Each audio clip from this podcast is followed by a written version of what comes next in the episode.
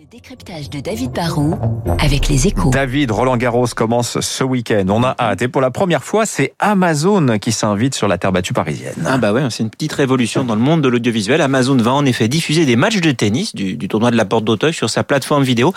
Et la nouveauté quand même encore plus forte pour les amateurs de la petite balle jaune, parce que pour la première fois, France Télévisions ne diffusera pas toutes les grandes affiches. 10 des matchs de soirée, le nouveau prime time du tennis, seront réservés aux abonnés du service bien nommé Prime d'Amazon. Pour moi, qui ai grandi avec un service public qui diffusait tous les matchs, c'est un vrai tournant. Oui, c'était coupé par le journal aussi. Enfin bref, c'était compliqué. Là, on aura tout en direct. France 2, France 3, on passe d'une chaîne à l'autre.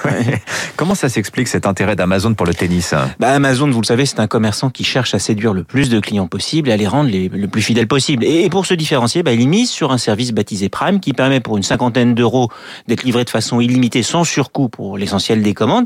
Et pour que ce service soit mieux valorisé et que les clients hésitent à suspendre cet abonnement, Amazon offre en plus des services comme Amazon Vidéo, qui est un concurrent de Netflix avec des séries originales, mais aussi des films et donc aussi du sport. Pour avoir de la profondeur de catalogue, Amazon vient d'ailleurs de racheter cette semaine la Metro Goldwyn Mayer de James Bond, du Seigneur des Anneaux, de la Servante écarlate pour quand même $8 milliards.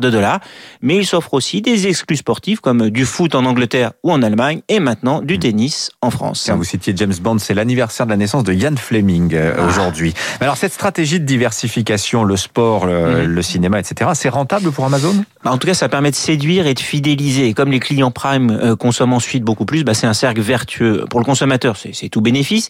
Et c'est bien de voir un géant comme Amazon rivaliser avec Netflix. Apple essaye aussi d'ailleurs de faire un petit peu la même chose en enrichissant son offre de contenu exclusif pour ceux qui achètent des iPhones. Mais à terme, cela posera peut-être quand même un problème de concurrence, car c'est aussi pour Amazon une forme de vente à perte. Ils profitent de leurs bénéfices dans leur activité de vente de services informatiques, ce qu'on appelle le cloud, pour financer en fait une guerre des prix dans le commerce. Pour leurs concurrents comme la Fnac, Cdiscount ou même Carrefour, qui pourraient pas se payer autant de contenu audiovisuel, même s'ils ne forment avec un seul groupe, c'est peut-être une forme de concurrence déloyale. Oui. Amazon a 25 ans, c'est franchement plus une start-up ou un groupe en démarrage qui peut perdre de l'argent en phase de lancement. Il faut donc au moins vérifier que leur comportement n'est pas devenu prédateur. Il y a quand même de gros indices là-dessus. Merci David Barroux.